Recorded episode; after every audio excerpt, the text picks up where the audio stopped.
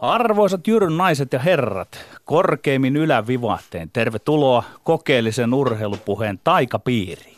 Meillä on tänään vieraana elinkeinoelämän valtuuskunnan johtaja, Veikkausliikan tuore puheenjohtaja Matti Apunen. Lämpimästi tervetuloa. Kiitos, kiitos. Tästä kärkeen semmoinen eräänlainen piipun avaaja, lätkäjätkän kysymys sinulle futismiehelle. Tuleeko näin keväisin seurattua ja sitä mukaan osallistuttua kansalliseen karnevaaliin, eli jääkiekkoilun MM-kisoja? Jos seuraat ja osallistut, millä silmällä olet katsellut leijonien suorituksia? No kyllä mä katsoin joo ja, ja tota, kyllä Lätkän on sellaista, ne on pakko katsoa ja kyllä tuossa alkusarjan aikana niin, niin, niin vähän tota epäilin masokismia itsessäni ja ei ollut, ei ollut aina ihan, ihan puhdasta nautintoa, mutta että siis mutta että parempaan päin. Tarkoitatko, että kaikilla peleillä ei ole niin merkitystä, että vai leijonien suoritusta, kun tuossa pikkusen siihen viittasit? No kyllä mun täytyy sanoa, että, että silloin tota, kun Ranska meni menojaan, niin, niin vähän, vähän, vähän tuli niin kuin mieleen, että mitä mä teen tässä ruudun ääressä, mutta että maailma muuttuu ja, ja tota, kilpailu kovenee. No niin, kiitos Matti Apunen. Palaamme sinuun aivan pian, kun pääset tuomaroimaan väittelyämme ja setvimään, kumpi onnistui antamaan ankaramman karttukylvyn toiselle. Tuo siirappisuuja, kaunosielu, kokkapuheiden mestari Tommi Helsinkiläinen – vai tämä vanhahko, mutta yhä vastenmielisen komea väistyvä uros Sihvonen? Vaan eipäs poiketa asiasta, kun tunnollani on melkopuoleinen sotku. Käytin tuossa edellä ilmaisua karnevaalia liitän sen jääkiekkoilun MM-kisoihin, joita eräät kanaliat pilkkaavat Skodakapiksi. Karnevaalihan on eräänlainen juhla, jossa ensimmäiset tulevat viimeisiksi ja päinvastoin, köyhät käyvät rikkaiden nahkoihin ja päinvastoin, Saatetaanpa viettää jopa väärän kuninkaan päivää. Pakottamatta mieltäni teettelee ilmaista asia näin. Suomalaisessa jääkiekkojournalismissa on vietetty pian kolme viikkoa väärän kuninkaan päivää. Kuka Pariisissa, kuka Kölnissä, kuka täällä kotimaassa. Lätkäkirjoittajat ovat tehneet itsestään parodia. Minä lanseerasin joskus Twitterissä hashtagin pollopaat. Nyt pienellä, mutta kauniin tammisella kirjoituspöydälläni on valmistumassa uusi hashtag – kaantotakki. Tänä jääkiekkojumalten siunamana parisina Kölnin keväänä skripenttimme ovat välttäneet viivelähtöä pukeutuessaan meidän pelin vastaiseen kuosiin, mutta kas kummaa, nopea takin kääntäminen näyttää olevan muotia viimeistään eilisen jälkeen, kun USAn NHL-tähtöiset saivat tuta, kun peliväline on vallanvälinen leijonille. Oo, vaan tottunut kuulija, jolla on korvaa ja hoksnokkaa huomaa, että minä ole ensinkään mielimurteissani vihainen noille kynäniekoille – eivät he ole pitäneet tarkkaa lukua epäonnistumisistaan. He, jotka eksyivät harhateille, vaikka heitä ohjasi turnauksen alussa aivan kuin joku taivas varmuus, joka ei sittenkään ollut totta. Parhansa he ovat tehneet ja vaikka se ei mihinkään riittänyt, tasoon on tyytyminen. Jos suomalaiset valmentajat olisivat samaa tasoa kuin jääkiekkotoimittajamme ovat, pelaisi Suomi P-sarjassa pystysuunnan jääkiekkoa. No, Tämä meidän sarjamme vuorostaan tunnetaan sanelusta, joka kuuluu. Me. Olemme. Lindgren. Ja Sihvonen. Tässä oli paljon, johon olisi halunnut tarttua. Mä mietin tuota sun väärän kuninkaan päivän, onko se väärän aurinkokuninkaan päivä, mutta se meni pieleen. Ja sitten sä puhuit vielä kauniin tammisesta kirjoituspöydästä. Tässä on pakko olla jotain salaisia viestejä, Petteri Sihvonen. Myöskin miellyin äärimmäisen kovasti tähän tota parhaani tein, eikä se mihinkään riittänyt kuvaukseen, joka voisi olla vaikkapa omasta urheiluurastani tai sen puutteesta. Hyvä kuvaus. Joka tapauksessa tämä on se aika kevästä, kun mestareita kruunataan. Se tiedetään, kohta se tapahtuu tuolla Lätkän äh, Skoda, äh, äh, jääkiekon MM-kisoissa myöskin. Ja tota, Korisliigassahan näin on ehtinyt tapahtua. Joensuun Kataja Basket otti toisen mestaruutensa kolmeen vuoteen maistro Teemo Rannikon johdolla. Englannin valioliigassa Michi Batshuayi vaihtomiehenä tuli ja ratkaisi vieraspelissä loppuhetkien maalilla mestaruuden futismaailman riehakkaimmalle taktiselle velholle Antonio Contelle ja Chelsealle, joka aika pitkälti samalla miehistöllä oli viime vuonna valioliigan kymmeneskö se nyt oli muistaakseni. Jalkapallomaailmassa on monia hienoja valmentajia ja vahvoja persoonallisuuksia, mutta, mutta kyllä niin kun, kun kattelee, kun Kontte hyppii pelaajansa kanssa kentällä tasajalkaa ja ottaa juhlinnan seurauksena vähän kynärpäätä ja vekkiä huuleen, niin on, on vaikea keksiä ketään toista juuri Antonio Kontten kaltaista. Öm, Futiksen mestarien finalistit on selvillä, jos ei vielä mestari, ja minä niin kovasti, minä niin kovasti toivon, että Il Capitano Gigi Buffon saisi Juventuksen maalissa kolmannella yrittämällään viimeinkin tämän korkeimman, hienoimman kruunun hienolle uralleen, kun taas Petteri sinä epäilemättä vähät välität moisista emotionaalisista siteistä pelaajiin tai edes seuroihin, eikä Buffon tietenkään mitään ansaitse, mikäli peli näyttää toisin. Tämänkin katsontokannan ymmärrän, vaikka sellaista ikimaailmassa itse haluaisi edustaa. Olen enemmän tunteiden puolella. Tämä on myös se aika, kun Lindgrenin on pakko alkaa saada, huomasitko, slattamaisen vaihdoksen yhtäkkiä kolmannessa persoonassa itsestään. Lindgrenin on a, pakko alkaa saada loppukirjavaihdetta päälle, jos vielä jälettelee toiveita väittely season numero kolmosen kruunusta. Herra Sihvonen, kun vetelee tuolla kolmen pisteen kaulalla keulilla 2017 ja viikot ennen juhannuksen tuloa, ne alkavat käydä vähiin. Tällä viikolla kuitenkin pisteitä jaetaan, ja niitä, tai yksi piste lopulta väittelyn voitosta, ja niitä jaetaan näistä kolmesta aiheesta, jotka nojaavat seuraaviin kysymyksiin. Yksi, onko Leijonien puolivälierämenestyksestään huolimatta päivitettävä pelikirjaansa pelin evoluution mukaan, kyllä vai ei? Kaksi, Helenius Chisoramatsin siirto ur- ulkourheilullisista syistä on naurettava farsi, kyllä vai ei? Ja kolme, kehittyäkseen maksimaalisesti nuoren suomalaisen futarin on lähdettävä jo varhain ulkomaille, kyllä vai ei? Meininki on ihan sama kuin se on aina ennenkin ollut, tai melkein aina ennenkin. Nykyisillä säännöillä jokaiselle väittelylle on tosiaan täällä kellossa 180 sekuntia, ja kun kongi on kumattanut, niin väittelijät hiljenevät, eivätkä enää jatka argumentointia ollenkaan. Ja sitten lopuksi me heitämme pallon päivän tuomarille Matti Apuselle, joka toivon mukaan onnistuu myöskin kaivamaan ehkä jotain sellaisia retorisia perusteita tai ehkä tunnetta kiihkoa, kumpi tuntui olevan niskan päällä. Ei pelkästään mene niiden omia mielipiteitä lähimpänä olevien mielipiteiden mukana. Katsotaan, löytyykö häneltä tällaista objektiivisuutta. Mutta Petteri, sä näytät melko valmiilta. No? Joo, kyllä melko valmiilta. Eli on siis aika aloittaa väittely. Ensimmäinen aihe. Yksi. Onko Leijonien puolivälierä menestyksestään huolimatta päivitettävä pelikirjaansa pelin evoluution mukaan, kyllä vai ei?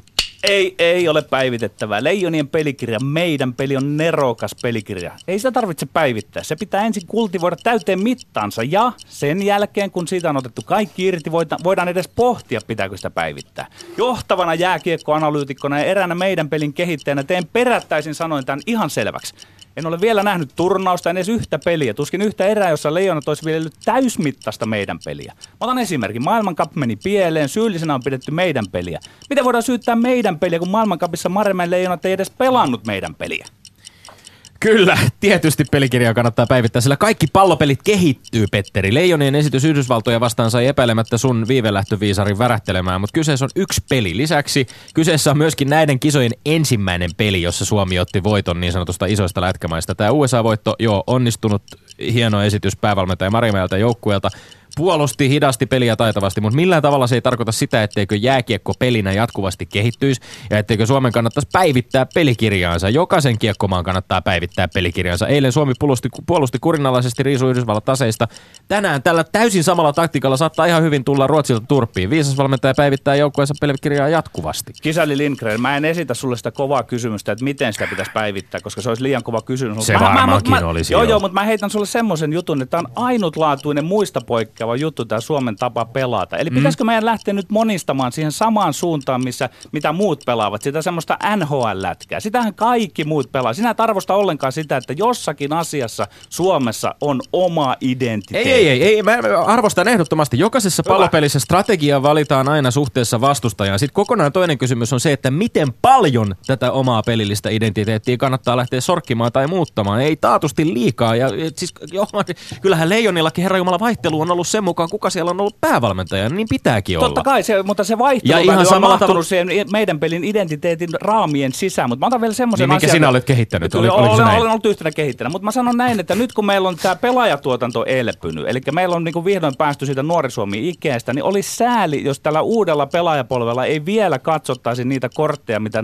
tämä tarjoaa tämä meidän pelin identiteetti. Tämä oli lystikäs tämä korttien katsominen, koska sä olit siis sitä mieltä, että meidän peliä ei ole vielä viety tarpeeksi ei, pitkälle. Sitä ei, ei ole siis pelattu aivan jokaisen suomalaisen jääkiekkoturnauksen aivan jokaisessa ottelussa. Ei olekaan, ei olekaan, eikä koskaan tulla pelaamaankaan, mutta tämä kertoo vielä, että siitä, siitä moottorista on vielä niin kuin tehoja irti ottamatta aika rapsakasti. No, Petteri, siis Marjamäki tai kuka tahansa muukin viisas valmentaja ei voi kuvitella, että oma taktinen sapluuna, sapluuna olisi valmis tai täydellinen, ettei se va- vaatisi minkään sortista päivittämistä no, pelistä tai no, mitä vuodesta mä toiseen. Mä ymmärrän tällä päivittämisellä nyt, että vaaditaan, että aletaan pelata niin kuin muutkin pelaa. Mä ymmärrän pienet viilaukset sinne, mutta sitten niin kuin mä sanoin, että se on ehkä tälle keskustelulle vähän Ranskassa liian kova. pelat, Ranskassa sanotaan plus ça change, plus c'est la même chose. Suomena mitä, minulle, ene, suomena. mitä enemmän asiat Minä en muuttuvat, ymmärrä. sitä enemmän ne ovat ennalla. Ranska. Aihe numero kaksi. Pit, äh, anteeksi, lyhyen Ranskan, lyhyen Ranskan ylioppilaskirjoitusten parhaat pisteet vuonna 1997. Pakko mainita. Enää en osaa pätkääkään. Mutta osasin ton lauseen. Ää, kaksi. Onko Helenius Chisoramatsin siirto heikon lipunmyynnin takia järjetön ulkourheilullinen farssi, kyllä vai ei? Ei, ei ole. Eihän matsin siirtäminen heikon lipunmyynnin takia ole mitenkään ulkourheilullinen syy. Kun puhutaan raskaan sarjan ammattilaisnyrkkeilystä, tiedetään kyllä mistä puhutaan. Puhutaan maksimaalisesti viihdebisneistyneestä huippuurheilusta. Kaikki me, jotka katsoimme televisiosta esimerkiksi Joshuan ja Klitson, Klitskon kuuman kamppailun, allekirjoitimme sillä katsomisen aktillamme kaiken sen, mitä on karvoineen päivinen raskansarjan ammattilaisnyrkkeily. Mä ymmärrän täysin, että Heleniuksen ja Chisoran matsi siirrettiin. Kyllä, aivan käsittämätöntä sekoilua, täysi farssi sekä ennen kaikkea osoitus siitä, mitä urheilulle tapahtuu, kun rahamiehet eli nyrkkeilyn tapauksessa promoottorit saavat päättää, miten otellaan, missä otellaan ja milloin otellaan. Urheilu häviää. Kaksi huippurheilijaa on valmistautunut kuukausien ajan raskansarjan nyrkkeilymatsiin toukokuun lopussa, kunnes yhtäkkiä sitten liinat vedetään kiinni ja matsi siirretään syksylle, kun ei ole lippuja myyty tarpeeksi. Siis tällaisen voisi vielä tajuta, jos kyseessä olisi joku kuppanen bändi, mutta eihän tämä nyt urheiluun kuulu. Ammattilaisnyrkkeilyn uskottavuudelle olisi hyväksi, jos nämä omat elä, oman elämänsä Don Kingit tajuaisivat, etteivät he ja heidän tienestinsä ole urheilijoita tärkeämpiä. Kyllä mä sanon tuon, että ammattilaisnyrkkeilylle olisi uskottavuuden kannalta erittäin suotavaa, että siellä olisi katsomossa paljon yleisöä. Jos sitä nyt pieni siirtäminen tässä avittaa, niin siirretään Herra Jumala mielellä. Sä totesit, että lipunmyynnin sakkaaminen ei ole ulkourheilullinen syy. Ei se ole. Onpas. Ei ole, koska se on kiinteä osa ammattilaisurheilua, koska nä- näiden miesten pitää saada siitä palkat. Ne- siis- Eikä minä aliarvioisi näitä managereita, ne managerit mahdollistavat sille, että nuo hienot miehet saavat otella siellä kehässä. Ja siitä syntyy tätä ammattilaisurheilua nimeltä raskansarjan huippunyrkkeily. Voisitko kuvitella, että futiksen MM-karsintaottelu siirrettäisiin, kun ratinaan ei ole tulossa tarpeeksi suomalaisia jonain marraskuisena iltana katsomaan kuuhkajat Ei, ei, Ei, tietenkään, mun- mun et mielestä tää on vois. huono esimerkki. Ei, no mutta sä, sä on puhut vaan nyrkkeilyn näkökulmasta ja, sä, ja puhut painotit tätä showta. Ollaan, show, väite? ollaan ammattilaisnyrkkeilyn showssa. Joo, siellä on kaiken maailman teatterielementtejä punnituksineen ja, ja sisääntuloinen. Ne on ihan riittävän huvittavia ulkourheilullisia hassutteluja, mutta sitten tämän lisäksi, kaiken lisäksi pitää vielä niinku muistuttaa, että itse asiassa ei ole siitä kyse siitä matsista, vaan siitä, että järjestetään hieno tapahtuma. Saat täältä nyt rautalangan. Nimittäin tuossa, kun nyrkkeillään, niin niitä matseja ei voi määräänsä enempää otella. Se on vaarallista hommaa. Ja nyt, Totta kato, kun, kai. nyt kun molemmat ovat siinä kunnossa, että voivat nyrkkeillä, päät ovat siinä kunnossa, niin sitten kannattaa ottaa semmoinen hetki, että sillä tehdään myös tili. Ja sille, sille lajille on ominaista se, että siitä tehdään tili. Siitä ei tule tiliä, jos nyrkkeillään Mä en ymmärrä pätkääkään. Molemmat katsomoille. ottelijathan Et valmistautunut tähän otteluun juuri, juuri nyt tämän kuun lopussa. Kyllä, kyllä. Ja sitten Sauerlandista sanotaan, että teemme suuremman ja paremman otteluillan. He lupaavat siinä- suuremman ja kyllä. paremman ottelun. Mm, nyrkkeilijät, kehäs, nyrkkeilijät kehässä tekee otteluillasta suuren, jos tekevät. Tämä on hirveätä sontaa, ellei jopa ryönää. Niin, mutta kato, kyllähän se pitää sille olla katsojia sille hienolle ottelulle. Ja nyt siihen tähdätään, että sillä on enemmän niitä katsojia. Me, me, tää on meillä, niin kuin, eikö me päästä tästä eteenpäin? Jos me ei tästä päästä eteenpäin, niin sä oot jumittunut johonkin päästä- kummalliseen. Me ei tuota- päästä eteenpäin siitä, että meillä on perustavanlaatuinen erimielisyys siitä, miten nämä promotto... Kongi kumahti ja putosi pöydältä. Mennään viimeisen aiheeseen. Kolme. Kehittyäkseen maksimaalisesti nuoren suomalaisen futarin on lähdettävä jo varhain ulkomaille, kyllä vai ei? Ei, ei ole lähdettävä ulkomaille. Mä oon mun futisanalyysi armeeni kanssa tullut siihen tulokseen, että Suomessa valmentajien taso on korkeampi kuin pelaajien taso. Noin niin kuin ylisummaan. Jos Paloliiton ja Veikkausliikan pitäisi johonkin panostaa, olisi luotava mallia, jossa nuorille lupaaville pelaajille luodaan olosuuden jäädä Suomeen kehittymään, harjoittelemaan ja pelaamaan. Käytännössä se tarkoittaa sitä, että pelaajia perheinen sidotaan taloudellisin eduin seuroihin jo aikuisiaan alapuolella. Oleellista luoda pelaajapolkuja, jotka on konkreettisia. Sieltä toisesta päästä rajoitettaisiin hei sanattomalla sopimuksella ulkomaalaisten pelaajien määrää veikkausliikassa johonkin vaikka kolmen paikkeille. Niin se palasi tähän. Minä vastaan kyllä, mutta samaan, eli siis on äh, mentävä varhain ulkomaille, mutta saman hengenveton totean, että tämä varhain on totta kai se on suhteellinen sana, Petteri. Ihmiset ovat yksilöinä toisistaan poikkeavia. He ovat niin ominaisuuksiltaan kuin edessä avautuvilta mahdollisuuksiltaankin. Se on takulla tärkeää lähteä varhain ja takulla yhtä tärkeää, ettei lähde liian aikaisin. Teemo Pukki lähti 17-vuotiaana Seviaan, on onnistunut rakentamaan itselleen menestyksekkään kansainvälisen uran, joskin hojikon kautta koukkaamalla. Lukas Radecki Tanskaan 19-vuotiaana ja on todennut, että mitä aiemmin pääsee kovaan ympäristöön ja tottuu isoon maailmaan, sitä parempi. Mä väitän, että meidän kaikkein lahjakkaimmille futareille on useimmiten eduksi lähteä ulkomaille varhain, koska Suomen harjoittelu ja pelikenttiä kovempi vaatimustaso ja kilpailu koulii pelaajia ihan eri tavalla. Tässä on nyt semmoinen perustava ero meidän välillä, että Lindgren asettaa aina sen yksilön edelle joukkuepallopeleissä, mutta minä asetan aina sen kollektiivia koko lajin, Miten suomalaisen on? jalkapallon kokonaisuutena edelle. Ku, ku, ja silloin mun mielestä ei pidä lähteä ajattelemaan sitä yksittäistä, ja olla heitä suorastaan niin ajamassa, että menkää, että ei meillä ole täällä kelvolliset olosuhteet, että te voitte kehittyä vaan tuolla ulkomailla ulkomailla. Ei ole, se yksilö, on, se ei ole yksilön esinostamista pelkästään, jos toteaa, että vaikkapa Tanskan Midtjyllandissa pelaava meidän nuori lupaava Kaan Kairinen, joka lähti 17-vuotiaana Interistä ja on valitellut julkisestikin, että aiemmin olisi kannattanut lähteä. Niin jos hän, hän, jos hän ei, en puhu, koska mä puhun sitten, mitä hän sanoi. Hän sanoi, että kaikki on parempaa Suomessa, kulttuuri, kilpailu, valmennus. Silloin tullaan nimenomaan siihen, että millä tavalla pelaaja voi kehittyä osana sitä, osana sitä jalkapallokollektiivia. Sitä sekä niin kuin pelillistä kollektiivia, että myöskin ehkä sitä niin kuin ympäristöä, jossa futaajana kehittyy. Jostain se on aloitettava se kehittäminen. Se tapahtuu sillä, että luodaan olosuhde täällä, missä pelaajat voivat mieluummin valita Suomen, kun lähtee muualle. Mutta sitten mä vielä muistutan historiasta, että meillä oli se kultainen sukupolvi, siellä Litmaset, Hyypiet, kumppanit, jotka niin sanotusti Lähtivät sinne. myöhään, oli ja eri maailma. Si- silloin tuli, he, niin, mutta tuli het, ne on ihan hyvä, että lähti, mutta silloin tuli hetkellinen piikki suomalaisen futikseen, mutta siitä ei jäänyt jäljelle mitään, koska tavallaan siinä ne yksilöt kävivät ulosmittaamassa sen oman etunsa. Niin, mutta se oli eri maailma. Litmanen lähti ajaksiin 21-vuotiaana, Tihinen lähti Norjaan 23-vuotiaana, mutta siis pal- ja, ja, ja, se on parempi se on, niin. Sä, parempi sä niin. nostit tätä pelaajapolkua esiin. Tämä on hienoa. Siis Suomessa on alettu, ke, alettu kehittää sitä, on alettu niin, kiinnittää paljon huomiota puhuta. siihen. Mm. Ja Aki Rihilahti itse asiassa totesi, että tärkeintä ei ole missään nimessä ikä, jolla lähtee, vaan se, ettei lähde kiireessä ja lähtee oikeaan paikkaan oikeista syistä. Mutta tämä ei poissulje sitä, etteikö kaikkein lahjakkaimmille yksilöille olisi hyödyksi lähteä aika aikaisin. Lause loppuun just kun hyvin harvinaista. Yleensä se jää ihan kesken. Ai että, tuntuu hyvältä. Miten sulta, tuntuuko hyvältä kuunnella mun lauseen ihan viimeisen sanaan asti? Ihan, ihan, loppuun asti. joo, joo. Katsotaan miltä tuntui Matti Apusesta ihan hetken kuluttua. Ylepuheessa Lindgren ja Sihvonen. No niin, vielä suoraan täältäkin puolelta pöytää lämpimästi tervetuloa studioon Matti Apunen. Tässä oltiin jääkiekon, nyrkkeilyn ja jalkapallon äärellä. Voi olla, että jalkapallo niistä on kenties sinulle läheisin aihe, mutta katsotaan mitä muuta saimme, saimme aikaan. Ja tässähän ei niinkään ole näistä lajeista tai edes aiheesta välttämättä kyse kuin siitä, että millaista puhetta tuotetaan. Vahvemmuudesta. Joo, joo tota, valitettavasti kuulijat ei näe sitä liikkeen runoutta, jota mä sain todistaa tässä studiossa. Nimittäin käsityöskentely ää, oli, oli puoli ja toisin vahvaa ja, ja, ja varsinkin tota, Petteri, joka aloitti suorituksensa takomalla rintaansa niin kuin Tartsan, niin tota, musta se on aina, se antaa väittelyyn hyvän sellaisen niin kuin soundin. Et, tota, ää, siitä, siitä vähän tulee, tulee pisteitä. Tästä, tästä meillähän puuttuu kamerat studiossa ja, ja toisinaan on myöskin leikitelty ajatuksella siitä, että näitä lähdettäisiin tekemään noin niin kuin julkisesti. Eikä. En, en tiedä, pystyisimmekö tällaiseen rehentelyyn, jos olisimme yleisön edessä.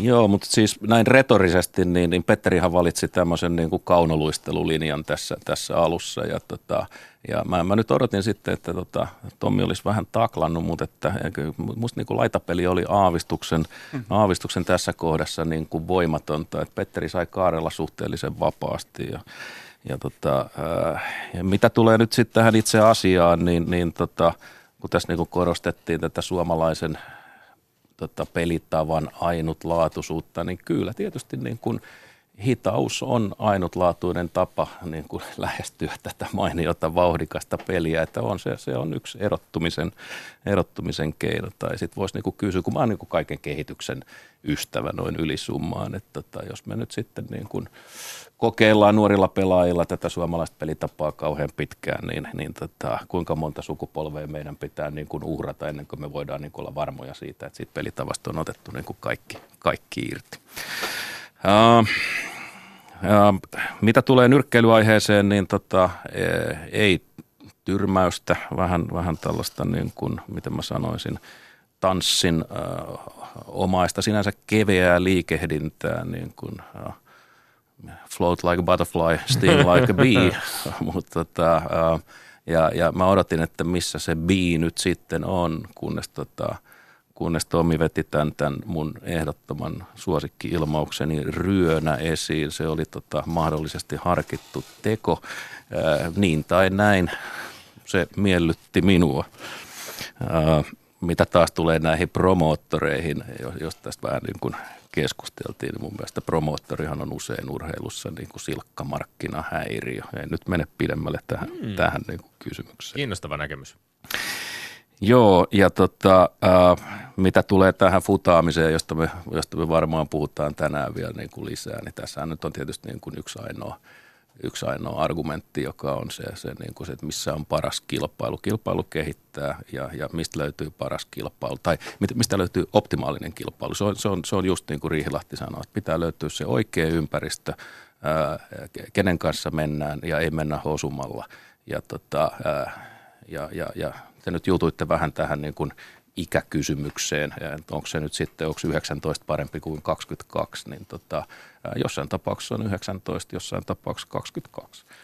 Ää, mutta tota, mä sanoisin näin, että, että tota, tuomari ää, äänin 2, 1, niin, niin, niin tota, mä sanoisin, että ää, Petterin sulavasta ää, liikehdinnästä ja jalkatyöstä huolimatta, niin, niin piste Tomille. Oi!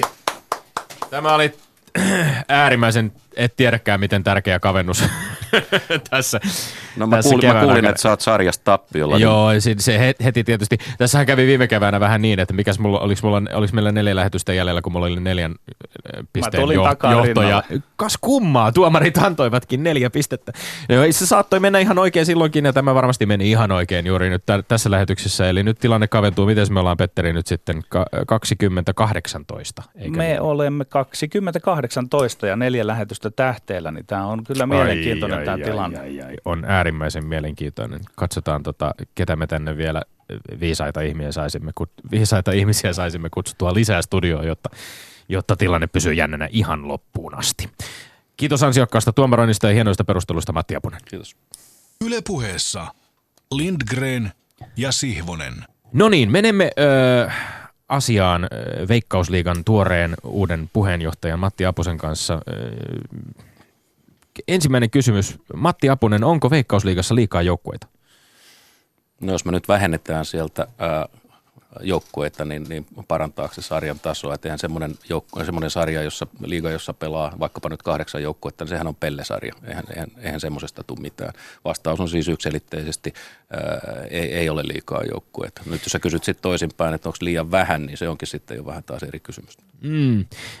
Resurssit ja, ja toiminnan olosuhteet kuitenkin vaihtelee aika paljon. Olet itse korostanut muun muassa julkisuudessa, että on pidettävä huolta koko ottelutapahtuman laadusta – aika vaihtelevat mahdollisuudet on myöskin pitää huolta ottelutapahtumien laadusta, jos ajatellaan vaikka tuota Töölön jalkapallostadionia ja sitten ajatellaan vaikka Kemiä tai Jyväskylää tai paikkoja, joissa itse asiassa on ollut kauden alussa niin kuin melkein vaikea saada säädölliset olosuhteet pelata jalkapalloa. Joo, mutta esimerkiksi Rovaniemellä on tehty paljon. Siellä on olosuhteet parantunut. Vaasassa on tehty paljon.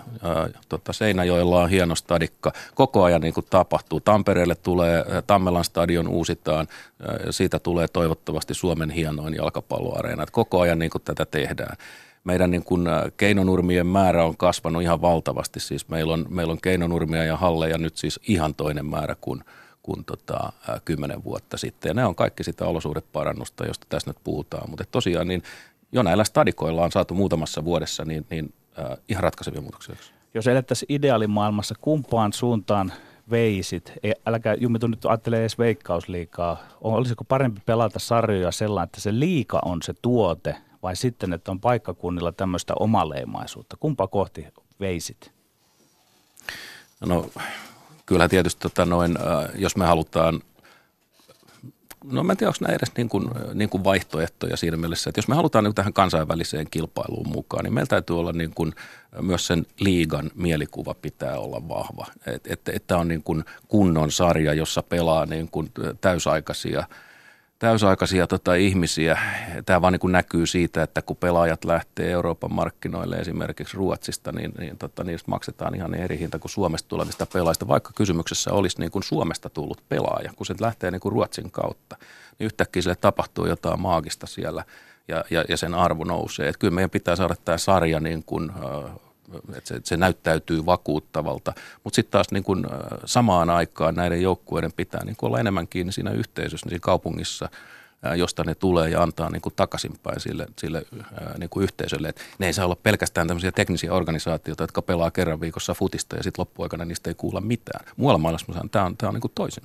niin, tähän osittain liittyen myöskin jo lähetyksessäkin muutaman kertaa mainittu Aki Rihlahti on todennut esimerkiksi, että hoikon kohdalla pyrkimys on ollut niin kuin viime aikoina nimenomaan kehittää seuraa pitkäjänteisesti, ei vain joukkuetta kausi kerrallaan. Ö, onkohan tämä sellainen ylellisyys jälleen kerran, johon niin kuin hojikolla on varaa, mutta jo, jotka, joka sitten muuttuu aika paljon hankalammaksi, kun, kun pelaajabudjetit ja koko seuran liikevaihto pienenee hojikosta alaspäin?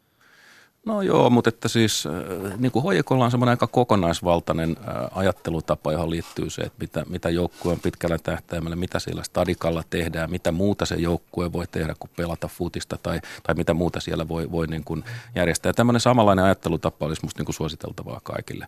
Et niin kuin mä sanoin, että ei lähdetä vaan siitä, että siellä on joku, joku tota, kerran viikossa ottelutapahtuma ja loppuaika niin kuin harjoitellaan verkkareissa, että tota, et, et, et, et, se voi olla niin kuin osa sitä yhteisöä monella tavalla. Että monet isot ammattilaisseurat Yhdysvalloissa, niin se on niiden niin kuin eetokseen sisään rakennettu se, että tähtipelaajat osallistuu.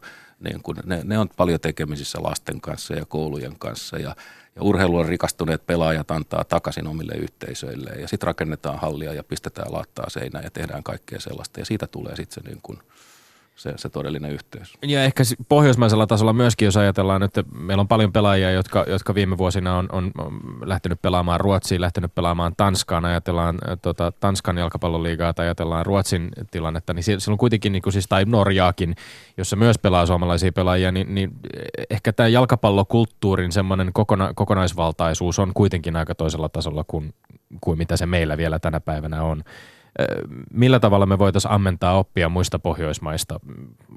Onko, onko siellä sellaisia asioita, joita meidän tulisi tavoitteilla, joita meillä, koska minulla tulee mieleen esimerkiksi myöskin niin seurojen paikallistoiminnassa vähän samankaltaisia juttuja. Ei tarvii mennä kuin Tukholmaa ja näkee, miten joku Hammarby on vaikkapa, tai, tai AIK tai Djurgården paikalliset seurat, joilla on hyvin vahva oma identiteetti ja että on pääkaupunki, jolla on kolme pääsarjassa pelaavaa seuraa. Joo, joo. joo. Niin kuin mä sanoin, että, että nämä yksittäiset urheilijat, pelaajat voi tehdä paljon, eikä siinä tarvitse olla niin kuin Slaattan, että et, et, niin kuin tekee vaikutuksen, kun, kun tota, käy esiintymässä, on, on niin kuin tekemisissä sen, sen yhteisön kanssa. Että kyllä nämä meidän, meidän niin kuin käytössä olevat tähdet kelpaa siihen tarkoitukseen ihan hyvin. Mutta että kyllä niin kuin se, se ensimmäinen juttu on se, että futikselle pitää saada nyt sellainen – se futikse, mielikuva futiksesta on nyt väärä. Kuvitellaan, että se on tällainen keskikokoinen laji, jota pelaillaan sinä aikana, kun jääkiekkoa ei oikein pelailla. Ja futis on tosi iso laji. 140 000 lisenssipelaajista. Kaikki ne muut ihmiset, jotka on siinä niin kuin ohessa, niin, niin meillä on niin kuin Helsingin verran ihmisiä, jotka on tekemisissä futiksen kanssa. Ei kukaan voi sanoa, että se on pieni laji. Mutta näitä lisenssipelaajien määriä ei tuijotella, vaan tuijotellaan sitä, että paljonko katsomassa istuu yleisöä. Joo, joo. Mutta että siis se on sitten taas niin kuin mielikuvakysymys, että mikä, mikä onko tämä niin kuin potkupallosarja vai, vai niin kuin jalkapallosarja. Että tota, että niin kuin mä haluan vaan sanoa, että, että ikään kuin se taloudellinen tai semmoinen, semmoinen kuin base-yleisö on, on ihan varmasti niin kuin olemassa näiden ihmisten kautta. Että, että tota, useimmissa perheissä niin joku on jossain tekemisissä futiksen kanssa. Sanasta potkupallo johtuu mieleen sitten semmoinen kysymys, että entinen urheilulehden ja nykyinen Maikkarin mainekas jalkapallotoimittaja Timo Innanen on pitänyt vahvasti yllä sellaista puhetta, jossa hän arvostaa suomalaista veikkausliikaa, antaa sarjalle eräänlaisen itseisarvo ja pitää sitä ihan laadukkaana futiksena. Miten on Matti Apunen, näetkö pointtia tuossa Innasen tulokulmassa asiaa? Voitaisiko mekin sittenkin ajatellaan, että veikkausliika paitsi riittää, sitä pitää myös kehittää, eikä ole tarpeen kurottaa alati sellaiseen niin kuin kansainväliseen vertailuun, ainakaan vielä. Tässä niin kuin Innasen, Simo Valakari ja kumppaneiden ajattelussa ollaan sillä kannalla, että jos suomalaista – futista ei suomalaiset futisihmiset arvosta, niin ketkä sitä sitten arvostaa? No just näin, että siis täytyyhän meidän niin kuin itse, itse osata sitä lajia arvostaa. Se, että meillä pitäisi olla eri kriteerit sille kuin jollekin muille, niin, niin se, se on musta nyt vähän sitten, että paljonko meitä nyt sitten lämmittää olla apukoulun priimuksia, että ja kyllähän meidän täytyy pelata sitten niin kuin niin kuin, ää, tota, olla samat kriteerit kuin kaikille. Et jos me jäädään jossain osa-alueella kansainvälistä futiksesta jälkeen, niin, niin huonompi homma ja, ja, ja, ja sitten otetaan ne, ne, ne kiinni. Mutta että kyllä se, niin kuin se sävy, jolla me tästä asiasta puhutaan, se, miten, pystytäänkö me luomaan tästä, tästä lajista niin kuin tarinoita? Tämähän on se kysymys. Ja, ja, ja siitähän se niin kuin lähtee. Et nyt musta jotenkin tuntuu, että futis on edelleen, se on niin kuin kiusallisesti tällainen teknillinen suoritus – josta, josta niin kun, kun me kirjoitetaan futiksesta, niin, niin sitten sanotaan, että, että tota, tuli kaksi vapaapotkua ja, ja yksi maali. Ja, ja, ja sitten niin missä ne persoonallisuudet, missä ne tarinat on. Ja tässä, tässä tota, ikävä niin kuin verrata muihin lajeihin, mutta tässä niin kuin lätkä on pikkusen paremmin onnistunut. Sä oot puhunut tästä, että tarvittaisiin enemmän, Suomi futis tarvitsisi enemmän persoonia ja, ja kuvannut myöskin hienosti ta, niin kuin futaajia taiteilijoiksi, mutta onhan meillä siis, onhan meilläkin persoonia ollut. On meillä ollut Losa Jermenkoa hänen ö, korkeuksista tippunutta veljään. Meillä on ollut gattuusomaista Perparim Hetemaita. Meillä on tämmöinen riemukkaan iloinen reipas Bundesliga-tähti tolppien välissä maajoukkueessa. Ny, jo nyt vari, värikkään matkan nuorena pelaajana kulkenut Mosa Jagubi, joka on palannut Suomeen pelaamaan pala- ja, ja noussut maajoukkueeseen pitäisikö niitä personia vaan pystyä jotenkin markkinoimaan tai tuomaan vähän enemmän myöskin täällä koto, kotimaisessa veikkausliigassa? Joo, mä en tiedä, ketä tässä niin pitäisi jalostaa, että pitäisikö jalostaa niin kuin tässä tarinan mielessä niin kuin pelaajia vai mediaa vai yleisöä vai ketä pitäisi, mutta kun mä kuuntelen näiden futaajien juttuja, niillä on hyvät jutut, niillä on hauskat jutut, kun ne puhuu kentän ulkopuolella kaikesta siitä, mitä tapahtuu niin kuin pukuhuoneessa ja pelireissuilla ja, ja, ja jopa niin kuin kommentaattoreina niin kuin osa niistä on, on, on niin kuin hyviä niin tota, mihin se katoaa? Miksei se niin kuin näy sen, sitten kun, me, sit kun me pelataan sitä itse peliä ja puhutaan siitä niin kuin itse pelistä päivän matsista, niin mihin se niin kuin katoaa? Koska, koska ne jätkät ei ole, tota, ne, ne ei ole tylsiä eikä tyhmiä valtaosa niistä, jotka pelaa. Jos sä pelaat kansainvälisen uran, jos sä teet hienon kansainvälisen uran, niin, niin, niin kyllä sun täytyy olla väistämättä jonkun verran älyä. Siellä, siellä ei niin kuin tyhmät ei yksinkertaisesti siinä skabassa niin kuin pärjää. Mutta eikö toisaalta ole niin, että myöskin Veikkausliigan päävalmentajissakin löytyy niin kuin persoonallisuuksia joka lähtöön tänä päivänä. Siellä on Shefki Kutsia kentän laidalla, siellä on Bana Lehkosuota, siellä on monen tyyppisiä. Siellä on Antti Muurinen, joka on palannut IFKta valmentamaan ja kaikkea tällaista.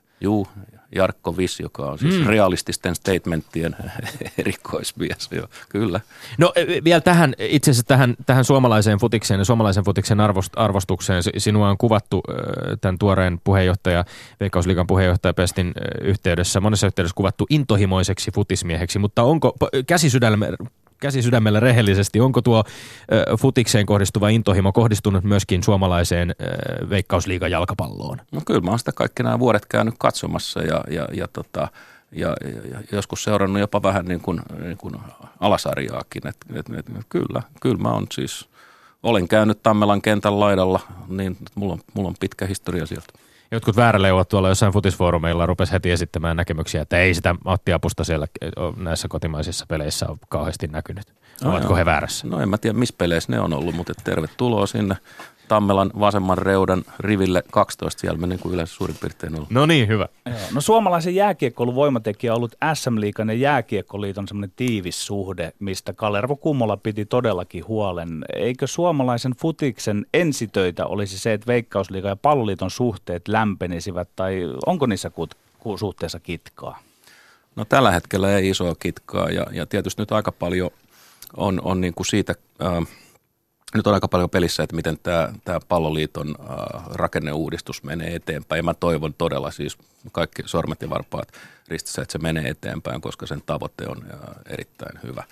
Sen, sen, sen tavoite on niin kuin saada enemmän resursseja tähän pelaajakehitykseen, ottaa sitä pois äh, hallinnosta ja, ja, ja parantaa nuorten pelaajana. Just näitä pelaajapolkkuja, mistä sä itsekin puhuit, niin nimenomaan tämä on, tämä on just se oikea niin kuin lähtökohta. Meidän pitää saada nuoret pelaajat aikaisemmin ammattimaisemman valmennuksen piiriin. Mä en ole ehkä ihan yhtä optimistinen niin tämän valmennuksen tasosta kaikilta osin, mutta, että, mutta että näin meidän pitää niin kuin järjestelmällisesti niin, niin tota, pystyä, pystyä toimimaan. Niin palloliiton liittovaltuusto hyväksyi tai, tai, tai tota, liittohallitus tota, antoi, antoi siunauksensa tämän muutostyön jatkamiselle, eli on, on siis palloliiton kymmenhenkinen projektityöryhmä, joka on tehnyt 76-sivuisen raportin siitä, miten tätä palloliiton piirijärjestelmää pitäisi uusia niin, että liitto, piirit ja seurat olisi paremmin samalla viivalla. Tässä on ollut vähän epäilyksiä futistoimittajista. Saku-Pekka Sundeli muun muassa kirjoitti tästä hyvin näkyvästi ja, ja, ja totesi, että mikäli uudistukset toteutuvat, niin palloliiton ja piirien yhteensä 30 miljoonaa vuosibudjetista siirtyisi rahaa rakenteesta toimintaan, niin kuin totesit, hallinnosta viheriöille – jossa, jossa kasvavat tulevat tähtipelaajat ja arkiset liikkujat. Uskotko siihen, että, että, että tämmöistä niin kuin muutosvastarintaa ei ole niin paljon palloliitossa, että tämä saadaan menemään läpi myöskin? No en mä tiedä, mun on ihan mahdoton sitä niin kuin, mahdoton semmoisella niin kuin spekuloida, mutta että, että niin kuin mä sanoin, mä, mä todella niin kuin toivon, että palloliitto, palloliitossa ihmiset näkee, että tämä, tämä on oikea tie ja, ja, ja tota, tämä, on, tämä on tämä on niin kuin asia, jota, jota me tietysti tuetaan. Että kyllähän tämä tapahtuu seuroissa, tämä, tämä pelaajakehityksen arki ja, ja, ja tota, äh, kilpaseuroissa eritoten, niin, niin tota, äh, nyt, nyt vaan niin kuin täyshönkä päällä. Niin, nimityksesi yhteydessä nostettiin esiin tämmöinen viime syksyinen äh, tekstinpätkä, jossa totesit, että en ole istunut minuuttiakaan palloliiton päättävissä elimissä, mutta paikalla olleiden todistusten mukaan minulle on syntynyt kuva siitä, että tämän hallinnon funktio ei ole intohimo ja optimismi. Äh, tätä voi pitää melko reippanakin äh, kritiikkinä palloliittoa kohtaan. Niin siis kun multa pyydettiin nyt lausuntoa siitä, että mitä meidän pitää tehdä Suomen maajoukkueelle ja miten me saadaan niin kuin maajoukkueen nousuun ja, ja tota, ja mä halusin nyt vaan niin kuin siinä nostaa tämän kulttuurinäkökohdan esiin, et ja, ja, ja tota, siitä tämä niin kuin lähti liikkeelle. Mutta niin kuin huomasit, siinä oli taitava disclaimeri, joka, joka tota, mä sanoin, että en mä todellakaan ole ollut siellä, siellä mutta että ää, mutta tota, näin olen kuullut. Ja, ja et, et meidän täytyy nyt vaan saada niin tämä, tämä, tämä kulttuuriajatus niin menee läpi. Me, me uskotaan strategioihin, jotka on usein rukouksia ja höpöpuhetta. Kulttuuri on sitä, että tehdään asiat, niin kuin oikeat asiat oikeassa järjestyksessä oikeaan aikaan. Ne on pieniä asioita, ei katsota niin kuin viiden vuoden päähän, vaan katsotaan siihen seuraavaan peliin. Ja eikä katsota masentuneena aina sitä, että milloin mitkäkin karsinat menee mönkään, eikö tämä ollut osa myös sitä ajatusta myöskin? Niin, että siis meillä on koko ajan tämmöinen niin kuin ajatus, että nyt meillä on strateginen tavoite selviytyä arvokisoihin ja, ja sitten niin kun mennään rystyset valkoisena peliin ja huomataan kahden pelin jälkeen, että tavoite alkaa niin kuin katoamaan, niin mitäs me sitten tehdään? Sitten me niin kuin ajelehditaan pari vuotta ja asetetaan sama tavoite uudelleen, taas käy niin kuin samalla tavalla. Eihän se johda koskaan niin kuin mihinkään. Et kulttuuri lähtee siitä, että mitä me tehdään seuraavassa pelissä riippumatta tästä niin kuin, niin kuin, niin kuin tavoitteesta tavoitteesta. Onko alkanut käydä ilmi, että minkä verran sinulla on tuossa pestissä nyt valtaa? Mitkä on ne konkreettiset konstit, välineet, vipuisimet, joilla puheenjohtajan asemassa voi operoida? No kyllähän se mun valta tapahtuu siis tämän tyyppisten, tai se, se on niin kuin puettu tämän tyyppisiin tilanteisiin kuin missä me nyt ollaan. Et se on sitä valtaa, että ollaan, ollaan niin kuin julkisuudessa ja, ja tota, käydään tätä niin kuin urheilupuhetta. Että eihän mulla faktista valtaa tietenkään ole, ole, ole tota, ää, kuin, kuin hiukan sen, sen tota, Veikkausliigan hallituksen sisällä, jossa mä yritän epätoivoisesti kokemattoman nuoren valmentajan tavoin rakentaa hyvin taitavista pelaajasta yhteen hitsautuneen joukkueen. Tässä pestissä kuitenkin ö, kokemattomammatkin henkilöt ovat usein aika pitkään olleet. On ollut viisivuotisia, seitsemänvuotisia kausia, pit, pitkiä kausia. Edeltäjäsi Lasse Lehtinen oli seitsemän vuotta Veikkausliikan puheenjohtajana. Mitä hyvää Lasse Lehtinen on saanut aikaa Suomi Futikselle ja mitä, mitä sinä haluaisit kenties tehdä toisin verrattuna häneen edeltäjäsi? No siis Lassehan on hyvä tyyppi, joka, joka todella niin kuin tämä Veikkausliigan, muistetaan, että Veikkausliigan tilanne oli, oli tota kolme-neljä vuotta sitten, se oli, oli merkittävästi, merkittävästi heikompi, että kyllähän siellä on niin kuin aika, aika pienistä paloista lähdetty tätä niin kuin rakentamaan ja nyt on päästy niin kuin seuraavalle tasolle – näin niin kuin mediamielessä, näkyvyyden ja, ja tota, sopimusten mielessä ja nyt sitten, nyt sitten niin kuin tavoitellaan sitä seuraavaa, seuraavaa tasoa. Että kyllähän Lasse on, Lasse on ää, niin kuin hyvin tiedätte, niin, niin, niin se, on, se on joviaali äijä, erinomainen diplomaatti ja, ja tämmöisessä toiminnassa, jossa niin kuin tunteet ää, niin kuin leimahtelee tahtoen tai tahtomattaan, niin, niin se, on, se on varmaan hyvä sellainen niin kuin – atmosfäärin luoja. Tai siis mä tunnen, että mä tuun nyt sellaiseen niin kuin pöytään, joka on sillä tavalla hyvin katettu, että, että, että, että jengi ei ole niin kuin toistensa tukassa. Että nyt voidaan puhua asiasta. No, aika monessa yhteydessä on kuitenkin nostettu esiin, että, että, että nimenomaan sinun kohdallasi ehkä niin kuin merkittävin asia puheenjohtajana varmastikin on se, että sulla on valtavan tiiviit yhteydet suomalaiseen elinkeinoelämään, suomalaiseen mediaan. Varmaan aika harvalla ihmisellä tässä maassa on samanlaista kontaktiverkostoa. Mitä konkreettista hyötyä näistä suhteista voi, voi toivoa olevan veikkausliikaloon, kun toivoin ennen kaikkea se, että sinun avullasi suomalainen elinkeinoelämä esimerkiksi ottaisi entistä vahvemmin myöskin Suomi-futiksen sydämen ja kukkaron asiakseen. Ja saanko Tommi lisätä tähän vielä, että aikamoinen imako miehellä? Saat. joo, joo, joo. Juu, Sy- Joo. Tota, äh, mitä tulee tähän äh, niin kuin elinkeinoelämään, niin juu, aion kaikissa mahdollisissa tilaisuuksissa sanoa, että et, et, et mahtava laji ja, ja mitenkäs, mitenkäs hyvät herrat ja rouvat olisi, jos, tota, jos, jos tota lähti sitten mukaan. Siellä on muuten ihan, äh, ihan tota yllättäen, niin suomalaisen elinkeinoelämän huipulta löytyy löytyy tota vanhoja tota, junnufutaajia ja, ja, ja monet sanovat, että joo, mä oon pelannut VPS-junnuista tai mitä ikinä, niin tota, kyllä, kyllä, kyllä siellä niitä on. Et tota, jalkapallo on tie menestykseen myös, myös niin kuin tässä tapauksessa. Et mitä tähän mun imagoon tulee, niin siihen nyt ei voi mitään muuta sanoa, että mitä mojovampi juttu, niin, niin pitäkää hengissä, että älkää ruvetko turhaan niin kuin faktoilla pilaamaan hyvää story. Ylepuheessa Lindgren ja Sihvonen mä haluan aina tietää, kun ihminen tulee urheilu. Mä oon miettinyt sinusta sen, että, että, että mikä on sinun futistaustasi, oma taustasi.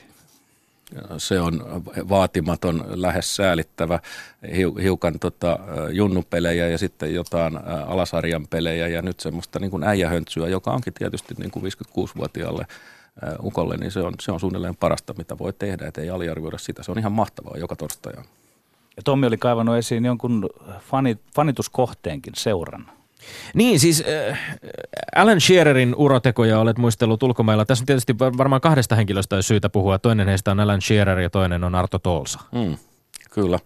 Tota, niin kuin tästäkin nähdään, niin, niin tota, äh, mä olen äh, kovaotteisen, äh, röyhkeän äh, tota, jalkapallon äh, ystävä ja, ja tota, äh, Alan Sierenhan oli ihan mahtava, siis herrasmies pelaaja, ei pelannut juuri koskaan sikaa, mutta äärimmäisen niin, niin, tota, kova päättäväinen pelimies, joka, joka niin kuin tarvittaessa niin tota, näytti esimerkkiä joukkueelle sillä, että haki omilta pallon pois ja kävi tekemässä maalia ja sanoi, että näin se, näin se toimii.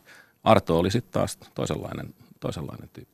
Mistä lähti, mistä lähti Matti Apusen kiinnostus Newcastle Unitediin? Ei, tämä on, tämä on tämmöinen vanha, vanha tota, junnu-juttu, että siis meidän, meidän junnujoukkueella piti olla esikuva ää, tota, ää, Englannin liigasta ja, ja elämän suuri arpa heitti meille Newcastle ja, ja tota, mä totesin, että näin on ja jengi ei ikinä vaihdeta. Eikö niin? Ja, ja sinullahan on hyvä kevät siinä, siinä mielessä nyt sitten, eikö? Eikö näin voi sanoa? Kun ensin tyrii asiansa täydellisesti ja sitten saa niin kuin aikaa suhteellisen parannuksen niin kuin totaali katastrofi, niin joo, se on hyvä kevät.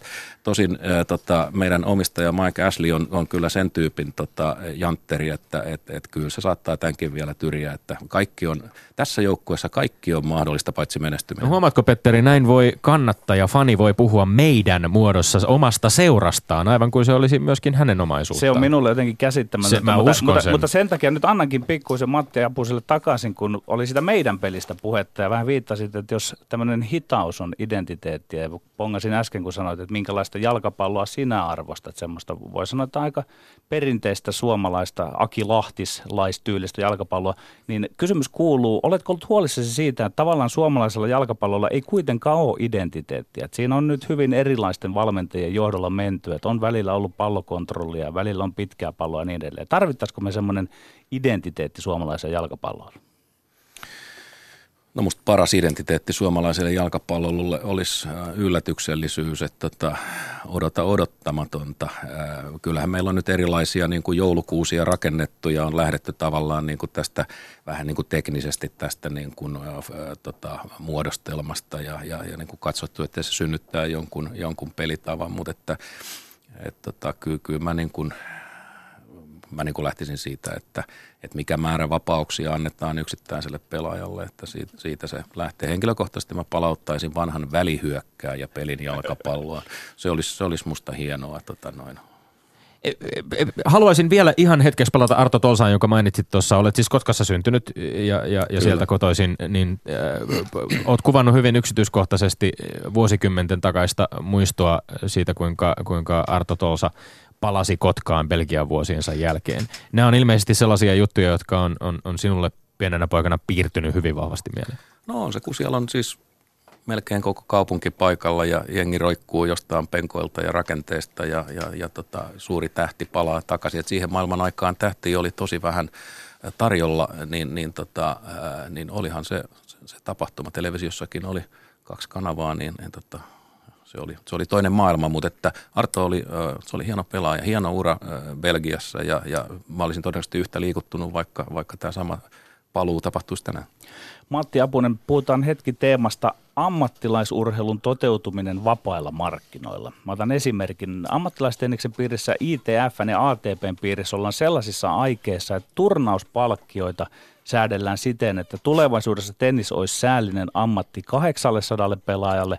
Nyt se on sitä vain 200 parhaalle. Mitä olet mieltä? Tuleeko ammattilaisurheilun talouden toteutua enemmän vapailla markkinoilla vai onko tuossa ITF ja ATPn pyrkimyksen urheilun kannalta hyvää hoksnokkaa?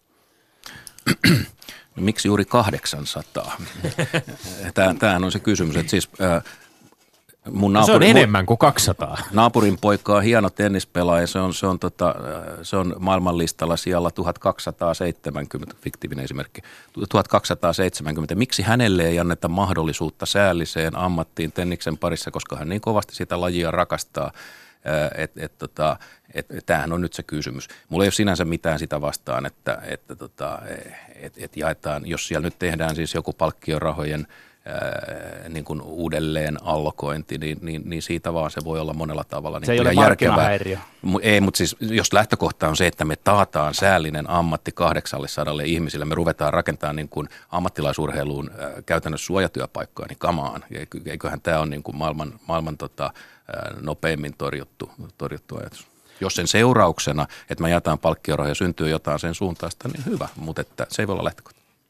No tota, talouden puolella niin kutsut Chicagon koulukunta, Chicagon pojat luonnostelivat urheilun niin, että se on eräänlainen markkinaeetoksen puhtaaksi viljelty ilmentymä, jossa oikeutetaan eriarvoisuutta ja palkitaan lahjakkuudesta. Esimerkiksi baseballin ja koriksen sarjataulukot – olympialaisten tulokset, ne ilmineeravaa empiirisessä ja teknisessä mielessä markkinakilpailun ihannetta ylipäätään kilpailukykyä. Matti Apunen, käykö huippuurheilu noin rajusta vapaan kilpailun ja vapaan markkinatalouden metaforasta? Mikä siinä oli rajua? Sitä paitsi hän Chicagon pojat, äh, Milton Friedman ja, ja muut, niin e- eihän tätä luonnostelleet, että kyllä tämän asian luonnosteli ammattilaishuippuurheilun katsojat – jotka niin kuin päättää ihan niin kuin omalla lompakollaan, että ketä ne, ketä ne haluaa katsoa. Onko yleisö totta, se markkinat tavallaan siinä sitten? Totta kai.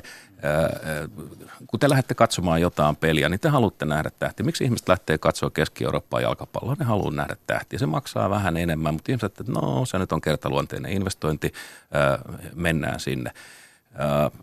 Totta kai siinä on kysymys silloin niin kuin hinnoittelun vapaudesta. Jotkut pelaajat saa aivan kohtuuttomia korvauksia, sanoo monet. En mä tiedä, mikä siinä on kohtuutonta. Jos, jos Petteri ja Tommi ja minä ollaan valmiita siitä maksamaan, niin kuka, kuka sanoo, että se on niin kuin väärin? kyllähän me tietysti voisi niin kuin ajatella, että meidän pitäisi niin kuin monella tavalla tasata tota, asioita, vaikka nyt sitten NBAissä, jossa vallitsee hirveä epätasa-arvo siis pitkien ja lyhyiden ihmisten välillä – mutta jos me ruvetaan niin tämmöisiä asioita tasaamaan, niin, niin muuttuuko peli paremmaksi? No miten toisaalta tä, tässä voidaan, jos puhutaan ammattilaissarjoista, puhutaan, tai puhutaan vaikkapa valioliiga jalkapallosta tai puhutaan NBAstä, NHLstä, sarjoista, jossa, jossa aika pitkälti täm, tämä niin kuin vapaa markkinatalous kyllä jyllää ja se, seuratkin myöskin sitä, sitä ää, niin kuin ovat, ovat osa sitä seurat ja liigat. Mutta sitten taas toisaalta tullaan Suomeen, jossa kuitenkin aika monissa lajeissa myöskin on, on niin kuin sarjojen kohdalla, lajien kohdalla on, on kyse yhdistelmästä markkinataloutta ja sitten on toisaalta kyse myöskin julkista tukea, jota, jota aivan ehdottomasti urheilulajit tarvitsevat tämän kokoisessa maassa, koska muuten ei, ei pärjättäisi. Onko, onko tavallaan yhteiskunnan suunnalta silloin myöskin mahdollista jotenkin esittää velvoitteita tai, tai tota, vaatimuksia urheilulle? Joo, voidaan toki esittää niin kuin vaatimuksia. Sitten kysymys on tietysti siitä, että mitä yhteiskunta tukee. Ja, ja tota, jos yhteiskunta tukee niin kuin, äh, sitä, että junnut saa mahdollisuuden äh, harrastaa jotain lajeja, niin se on, se on niin kuin ihan, ihan fine. Mutta että äh, jos niin kuin yhteiskunta rupeaa esittämään sitten niin kuin kovin yksityiskohtaisia vaatimuksia huippu- ja kilpaurheiluseuroille, niin, niin tota, sehän menee niin kuin nopeasti niin kuin naurettavuuksiin. Että eihän semmoisia ole tietysti niin kuin – mitään, mitään tota syytä mennä. Onko, no. onko julkisten varojen käytön osalta mielestäsi oikeanlainen tasapaino tällä hetkellä sen suhteen, että miten tuemme liikuntaa ja hyvinvointia edistävää harrastustoimintaa liikuntaa ja sitten toisaalta yhtäältä ja sitten toisaalta taas huippuurheilua?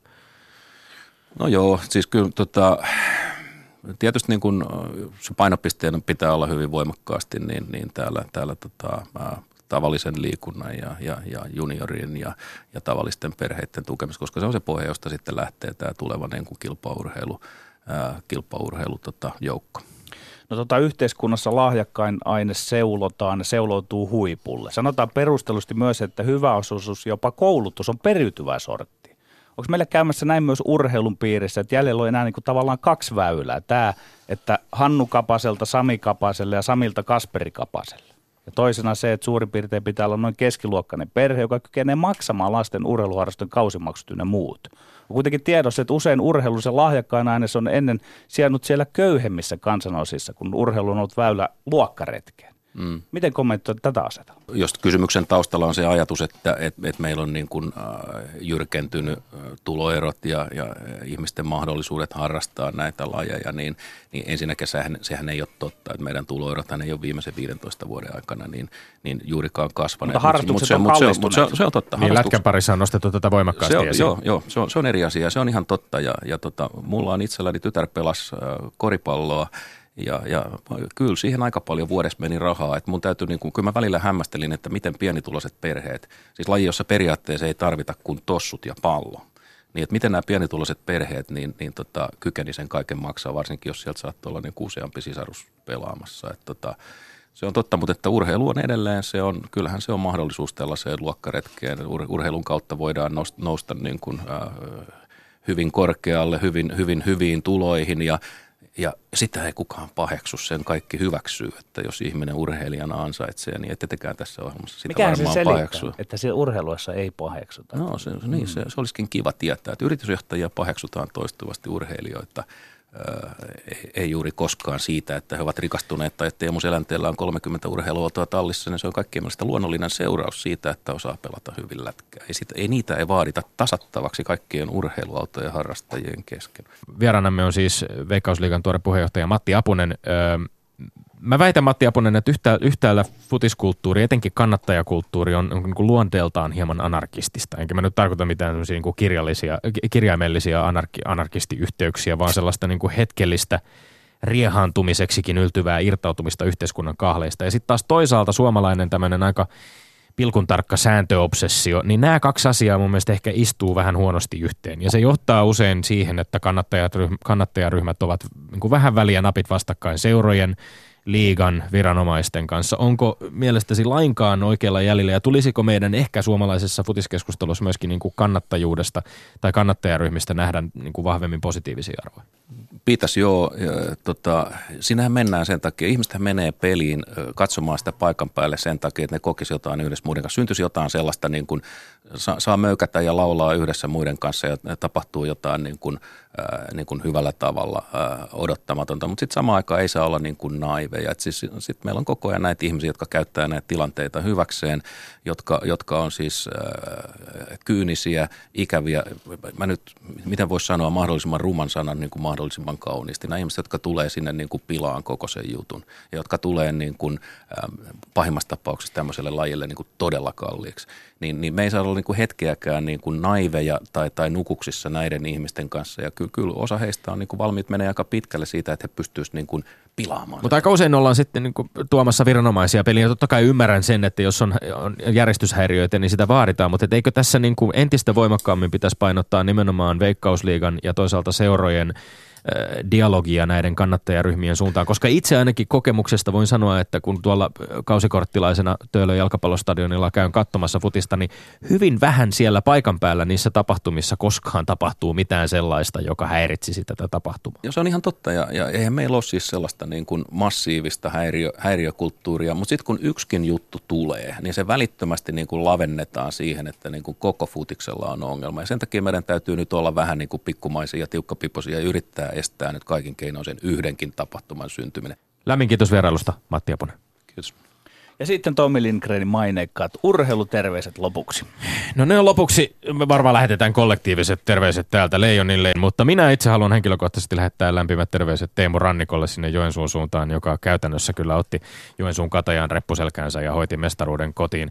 Hienoa nähdä, ja olisi hienoa nähdä Teemu Rannikko jälleen Suomen maajoukkueessakin pelaamassa. Siitähän olemme saaneet jo hieman viitteitä. Me olemme Lindgren Sihvonen, pysykäähän tyylikkäin. Kuulemiin.